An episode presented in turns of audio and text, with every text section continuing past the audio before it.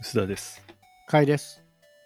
最近ですね、パソコンを、というか Mac を売りまして、以前買ったや以つです前よね。1年半ぐらい前ですかね、このポッドキャストでも触れたやつですよね。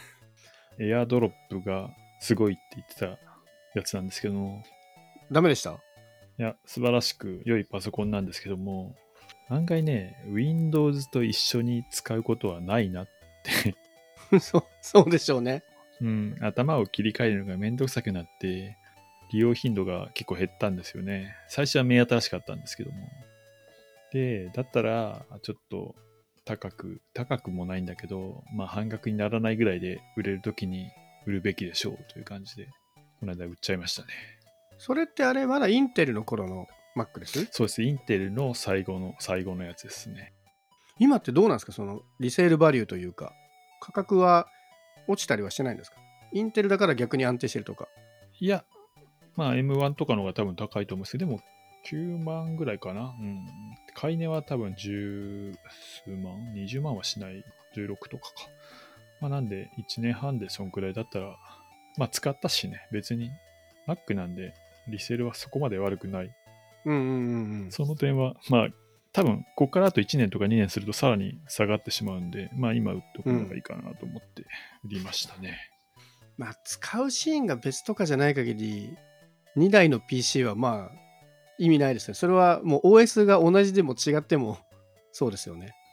まあずっと僕2台は持ってるけど、ほぼね、やっぱ頻度は下がって、さらに OS 違うと、なんだろう、OS アップデートするときにしか、あの、わかります、わかり使ます。使わなくなるんですよ。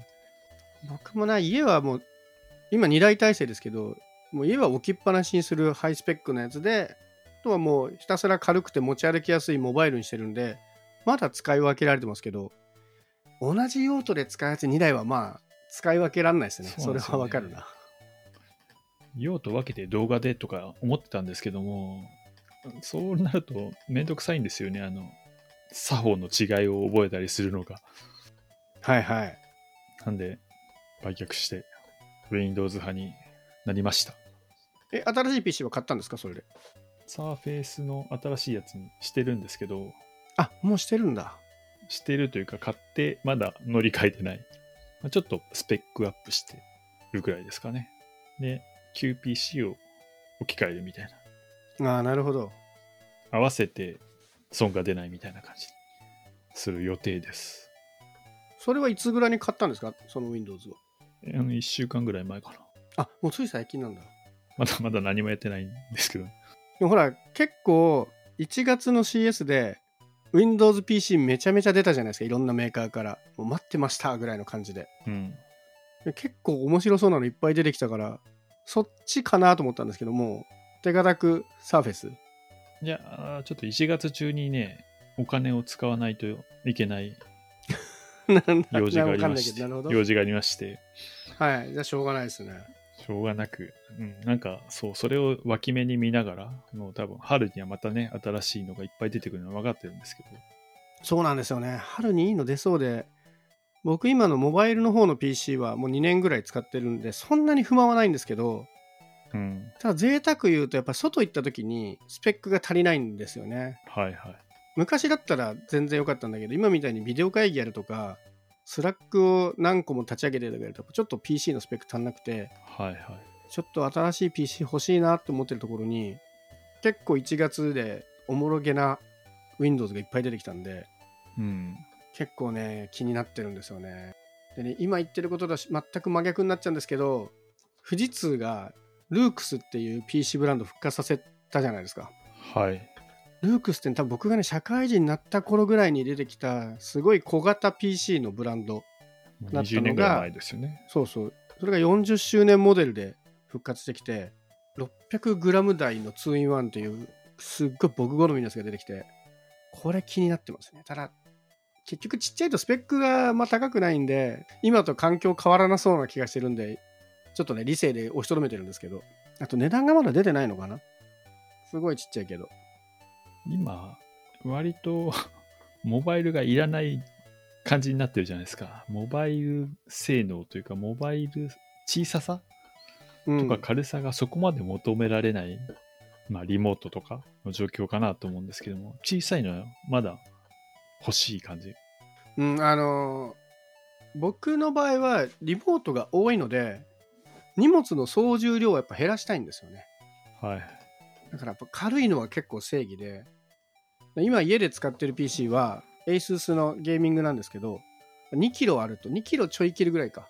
本気で仕事したい時はそれわざわざ外持っていくんですけど、毎日持ち歩くにはちょっと辛いんですよね。やっぱ1キロを切るぐらいが理想。で、これはさらに軽いんで、ちょっと気になってます。あとこれ、サイズ的にどんくらいなんだ？$10 インチぐらいなのかな？13だって。?13 か。あれ結構でかい、でかいというか、普通に使えんね。えー13で 600g 台なんだ。すごいじゃん。相当軽いですよ。ただバッテリーめちゃくちゃ持たないんじゃないとか、スペックそんなに良くないんじゃないって、インテル CPU しか書いてないところ不安さですよね。はあるんですけど、まあちょっと気になる。あとこれの面白いのが、ディスプレイにもなっちゃうんですよね。ああ、それはいいですね。そうだタブレットとして持ち歩いていって、もう一台 PC があったら、それのサブディスプレイとしても使えるみたいなことができるので、そっちの用途で本当にサブ PC、実際にはこれともう一台持ち歩くっていうのも含めて、ちょっと久々に面白い PC 出たなってちょっと興味持ってるんですけど、なるほど。なんかこの辺の新しい発表で、薄田さん気になった PC なかったです？僕、あの、レノボの変なやつとか出てたじゃないですか。レノボ？キーボードの横に液晶がついてるやつとか、あ、なんか見ましたね。レノボのシンクブックプラスジェン3っていうのかな。なんかさ、すごい変なのが今年いっぱい出てるんですよね。変なのいっぱい出ましたよね。あ、これこれこれ。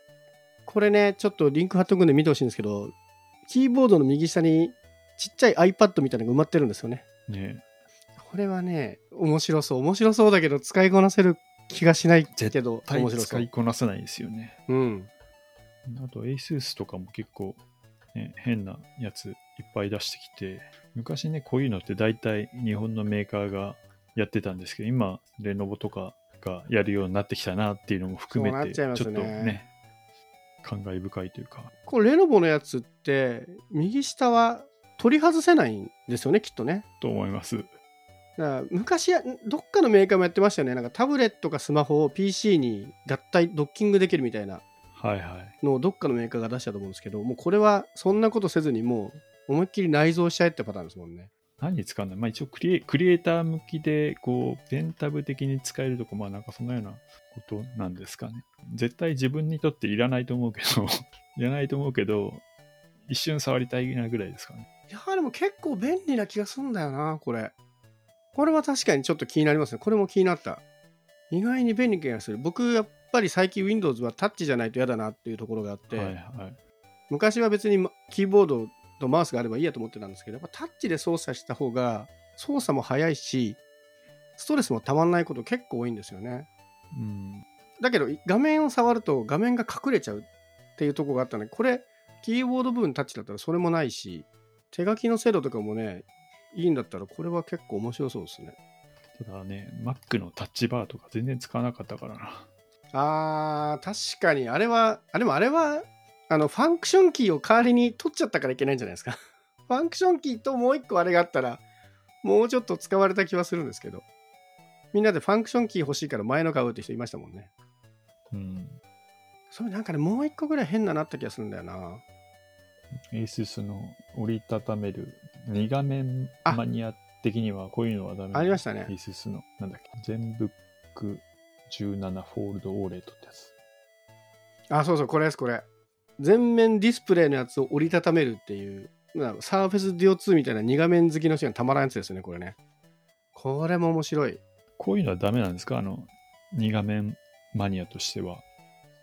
いや、めちゃめちゃありパですよ。ソコンではこういうのは求めてないの？いや、めちゃめちゃ求めてるんですけど、さすがにお高そうだなって思いました、これ見たときに。ああ。有機 EL だしね。スマホが2画面とかになって、まあ2倍ぐらいの値段になってるわけじゃないですか。うん。これパソコンだと何十万いくんだろうなっていうところで、さすがの金額感的にね、ちょっと、あの、ASUS でしたっけ？どこだっけ？あの、キーボード部分にディスプレイ入れてるモデルもあったじゃないですか。あはいはい全面じゃないけど。あれも結構いいお値段でしたよね。あれも気になってたんですけど、これはそれを超えてきたんで、これはね、確かに気になる。これスペック的にはどうなんだろう ?CPU は Core i7 の U シリーズか。まあ、今のそこそこいいやつ。そこそこな感じですよね。いや、これはね、気になりますね。ただ、スマホの2画面化って、今までできなかった、あの、マルチアプリ、そのアプリ同時起動ができるんですけど、Windows とかもともとそれはできちゃうんで、はいはい。スマホが2画面になったほどのメリットはないかもしれないですね。ただ、それ以外の面白さがありそう、これは。いや、なんか、今年の CS は面白かったですよね、そういう意味で。PC。去年は、やっぱコロナ始まったばっかりで、みんなどうしていいのかわからんみたいなところが、もう、今年、今回の CS はもう振り切ってきた気がする。まあ、変なやつがね、いっぱいあってよかったかなっていうところですけど、正直にでも、ユーザーとして必要かというと別にいらないんだけど、単に面白いなっていう感じそうですね。かあと、これはね、僕の好みではないんですけど、受けそうだなと思ったのは、あの、デルがタッチパッドを見えなくしたってやつ。ああ、あったあったあった。はいはいはい。これは、ちょっと受けそうな気はしますね。なるほど。見栄えがこの良さは。確かにさ、タッチパッドってさ、操作するときに見てないですよね。そうそうそうそう。大体の場所あってりゃいいじゃないですか。この初めて使う人、パソコンを使う人とかの学習には向かないかもしれないけど、ずっと使ってる人はなくてもいいっていうのは確かに発想としてはいいですよね。たまにタッチパッドで端っこ使う機能とかあるじゃないですか。端っこなぞるとみたいな。でもあんまり使ってなくないです、あの機能。はい。まあ、スクロールするとかそういうやつとかですよね。で、スクロールももう今2本指、3本指でできちゃうから、うん。僕あんまり端っこをスライドする系はほとんど使ったことがないので、はいはこれはいいですよね。見ないで触る部分が大体これで合ってれば、い。うん。デザイン的にもこれは相当面白い気がする。確かに必要ないっちゃ必要ないんだよな。タッチパッドのあの枠。やっぱ海外メーカーは結構面白かったですね。でもまあそういう意味では富士通が、まあ、富士通もね今日本メーカーと言っていいのかどうかは微妙なところではありながらもね面白いものを出してくれてはいるんでうん。あとあれじゃないですかこれは CS じゃないのかもしれないけど NEC が Z 世代に向けたあ Z 世代 PC はこれ、割と最近、2月入ってから。Z 世代向けノート PC、これも 880g ぐらいだっけ？あ結構軽いんですね軽くて14型。14型で世界最軽量でして。でも普通ですよね、これは。今までの変化球系だったけど。NEC こういうの好きですよねイメージ的にこう女性向けとか若者向けとかをよく出してるイメージがあるこれちょっとプレゼン見たけど面白かったですよね。あそうなんですか？どのあたりがポイントだったんですか？まあ、あの、今までね、デジタルネイティブ、パソコンを使わないみたいなことを言われてたけど、まあ、コロナ禍で、こう、使わざるを得ないうん、うん、感じになって、まあ、だから、あの、ちょっと前、2年ぐらい前だとね、その若者はパソコン、PC リテラシーがないみたいな話が結構あったけど、今はむしろ若者として生きていくには、PC スキルが必須になっているみたいなうんうんうんうん話って、まあ確かにそうだよ。あのね、オンライン授業とか、仕事はしててもね、オンラインのこう会議とかから手放せないから、パソコンへの忌避感みたいなちょっとなくなってるみたいな話ですよね。まあ、ただ、スマホに慣れてるから、例えば起動時間とかは本当に一瞬じゃないと気持ちが悪いとか、パソコンに対するというか、まあ、スマホ的な考え方が、スマートデバイス的な考え方がより強いパソコンの向き合い方をしてるみたいな話で、こういうパソコンを作ったよみたいな話をしてて、それは多分昔ながらのパソコンの人と、まあ、Z 世代というか若者の向き合い方、確かに全然違うよねっていう話。確かにねスマホネイティブで入ってくるとタッチ操作から来ますもんねそうですね。タッチめちゃくちゃ重要ですよね。あの NC はそこまでタッチ強調しなかったと思うんですけど、まあデデザインとか、インカメラというか、PC カメラ画質とかは、まあすげえ結構こだわりますぜ、みたいな話でなるほどねすよね。僕この間 Z 世代ではないんですけどあの PC ウォッチのインタビュー企画でスマホ世代が今時の Windows タブレット PC 使ったらどうなるみたいな企画で20代ぐらいの若い女性に Windows タブレットを渡して使ってみて感想を聞くみたいなちょっと変わった取材をしたんですけどその時に話聞いててあなるほどと思ったのが普段うん iPhone 使ってるらしいんですよスマホははいはい。で家では Mac 使ってるもともとはでまあ iPhone 使ってるんだったら Mac が使いやすいんじゃないと思ってたんですけどはい。タブレットを使ったらすごいタブレットが気に入ったらしくてでもその理由はシンプルにタッチで操作できるからああ、なるほど。使い方が分かりやすいっていうそれは確かにそうなんですよね。確かに Mac いまだにタッチできないからそのスマホ慣れしてきた人が使う PC としてはいくら iPhone とね同じメーカーが作ってるといえども UI が違ったとしても Windows の方が使いやすいのかっていうのはああ、そういう考え方は一一理ありますよね、確かにね。あれしかもあれなんですわお渡ししたのが Windows 11が入ってたので Windows 11でもう結構 iPad 寄りのデザインになったじゃないですかうん。変に Windows の知識がないのでなぜこタスクバーがセンターなんだとかスタートメニューはどこだとか言わないで済むから確かにそれはあるなと結構ねし取材してていい学びでした確かにそうですね。確かにあのタスクバーををうだうだ言ってるのはちょっとおかしいと思うんですよね。まあ使い慣れてたものが変わっちゃうっていうねそうそう辛さはねもちろんあるんですけどそんなのすぐ慣れんだろうとしか思えないというか、あの僕今10と11両方使ってるけど、まあ全然違和感ないですもんね。まあね、慣れ問題。うんと結構ねおもろいキーワードいっぱいあってどうしてもパソコン渡してるから文字入力どうするんですかみたいなすごいオーソドックスな質問したらまあ別に Windows だったらタブレットのフリックできちゃうじゃないですか点キーにしちゃえば、はいはあんまり使われてないかもしれないけど、まあ、別にフリックしてましたっていうのと、まあ、Mac 持ってたのでキーボードも使ってたらしいんですけどキーボードを使うときはなんか脳みその使い方が違うみたいな話をしてて。い。あこれは多分僕らの世代で言うと手書きに近いとこかもしれないですけど物考えて何か書くときはスマホよりはキーボードを使った方が集中して書けるみたいな話をあ。ああ、してて。でも、あれですね、フリックとキーボードも違うから、まあそういう意味ではわかる気がします。だささっとなんか了解とかなんか連絡したいとかインスタで何か文字打ちたいとかだったらフリックで Windows タブレットのフリックでいいんだけどちょっと文章をしっかり考えて書くみたいな時にはやっぱりキーボードがいいんだっていう。僕なんかもう全部キーボードがいい人だからなるほどなと思ってしまって、まあ、そういう意味では世代に向けて PC をちょっとコンセプトを変えるっていうこの NEC の方向性は面白いですよねうん。でも起動が遅いでいってしまうとクローンブックにしたらってなってしまいそうで怖いですけどああ、なるほど。めちゃ早いですからねまあ結局、クロームブックもそういう、特に教育現場とかを考えると、ね、そういうし要求が必要だから、じあるから、そうなってるわけですしね。これでもそんなに起動が早いの？ちょっと興味あるな。いや、まあそこまで、そういうのを頑張んないとダメだよねって話。結構いいパソコンだから、まあ、早いんじゃないの？わかんないけど。ほら、なんとか世代向けとかって、あの、あんまり取ってつけた感がある時が多いけど、うんうん、うん。割と最近、なるほどなっていうケースもあるなと思って、まあね、ちょっとリモートでとか、あの、本当に時代にはまってるところはあるとは思うんですけどね。まあ、確かにちょっと読んでみると結構普通にいいですね。重さも 900g 切ってるし、バッテリーが一応交渉だけど24時間持つって言ってるから結構長く持ちそうだし。普通にいいパソコンなんですよね。まあ、ただ、別に誰が使ってもいいパソコンだけど、一応、まあ、Z 世代と呼んでいる。まあ、Z 世代で28万円パソコンに使うかっていう、そうですね。そこはね、一番引っかかるポイントですね。この、ねこの製品において。23から28万円。まあ、MacBook のいいやつ余裕で買えるけど、みたいな。うん。まあ、でも、打ち出しとしてはね、まあ、あの、いいっすよね、みたいまああとはもう今時スマホみたいにもう分割で買っちゃうかですよね。金利ゼロでスマホみたいに買っちゃうとかすれば。